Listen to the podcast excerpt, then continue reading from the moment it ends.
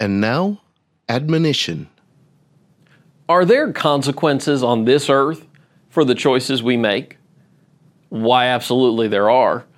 One example of this is found in Ephesians chapter 6, verses 1 through 3. In Ephesians chapter 6, verse 1, Paul tells those who he's writing to, Children, obey your parents. Verse 2, he says, Honor your father and your mother. And verse 3, he says, That it may be well with you and that you may live long on the earth. This was a promise of God from the Old Testament that Paul says is equally true in the New Testament that honoring and obeying your parents is fundamental to your existence.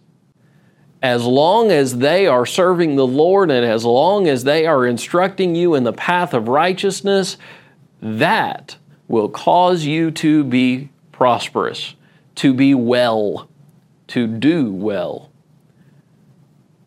Understand, choices have consequences. For more from the Collierville Church of Christ, visit colliervillecoc.org. This is ETBN. Let the truth be told.